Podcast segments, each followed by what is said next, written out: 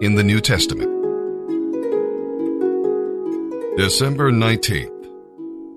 Revelation chapter 10, verses 1 through 11. Then I, John, saw another mighty angel coming down from heaven, surrounded by a cloud, with a rainbow over his head.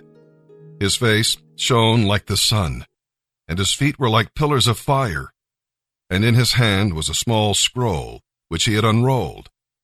He stood with his right foot on the sea, and his left foot on the land and he gave a great shout, like the roar of a lion. And when he shouted, the seven thunders answered. When the seven thunders spoke, I was about to write, but a voice from heaven called to me, Keep secret what the seven thunders said. Do not write it down. Then the mighty angel standing on the sea and on the land lifted his right hand to heaven and he swore an oath in the name of the one who lives forever and ever, who created heaven and everything in it, the earth and everything in it, and the sea and everything in it. He said, God will wait no longer. But when the seventh angel blows his trumpet, God's mysterious plan will be fulfilled. It will happen just as he announced it to his servants the prophets. Then the voice from heaven called to me again. Go and take the unrolled scroll from the angel who is standing on the sea and on the land. So I approached him and asked him to give me the little scroll. Yes, take it and eat it, he said. At first, it will taste like honey, but when you swallow it, it will make your stomach sour. So I took the little scroll from the hands of the angel and I ate it. It was sweet in my mouth, but it made my stomach sour. Then he said to me, You must prophesy again about many peoples, nations, languages, and kings.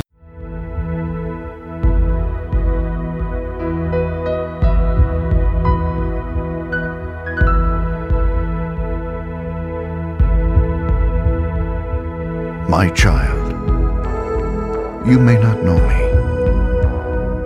but I know everything about you. I know when you sit down and when you rise up.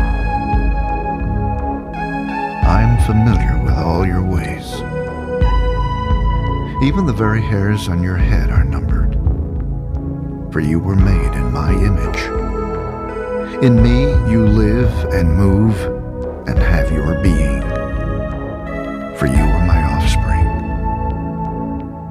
I knew you even before you were conceived. I chose you when I planned creation. You were not a mistake. For all your days are written in my book. I determined the exact time of your birth and where you would live. You are fearfully and wonderfully made. I knit you together in your mother's womb and brought you forth on the day you were born. I have been misrepresented by those who don't know me.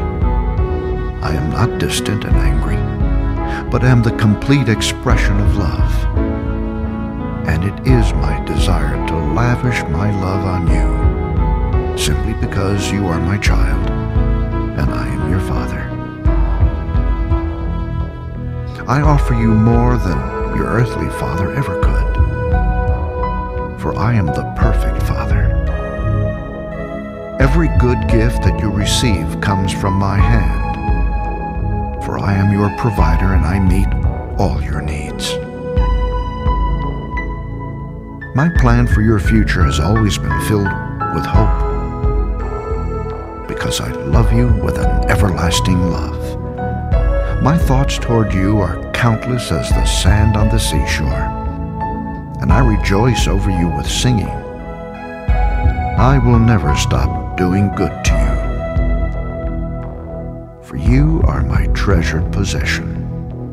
I desire to establish you with all my heart and all my soul, and I want to show you great and marvelous things. If you seek me with all your heart, you will find me.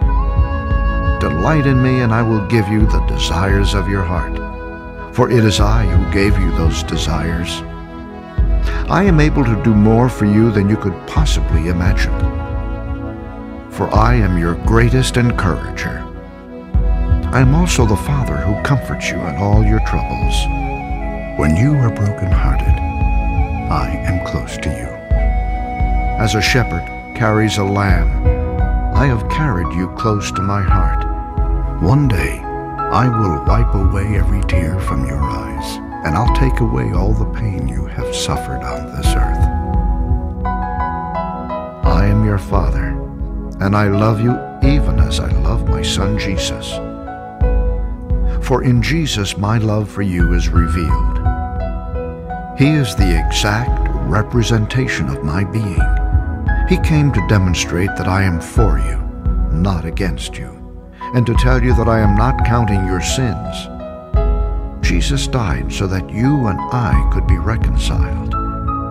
His death was the ultimate expression of my love for you.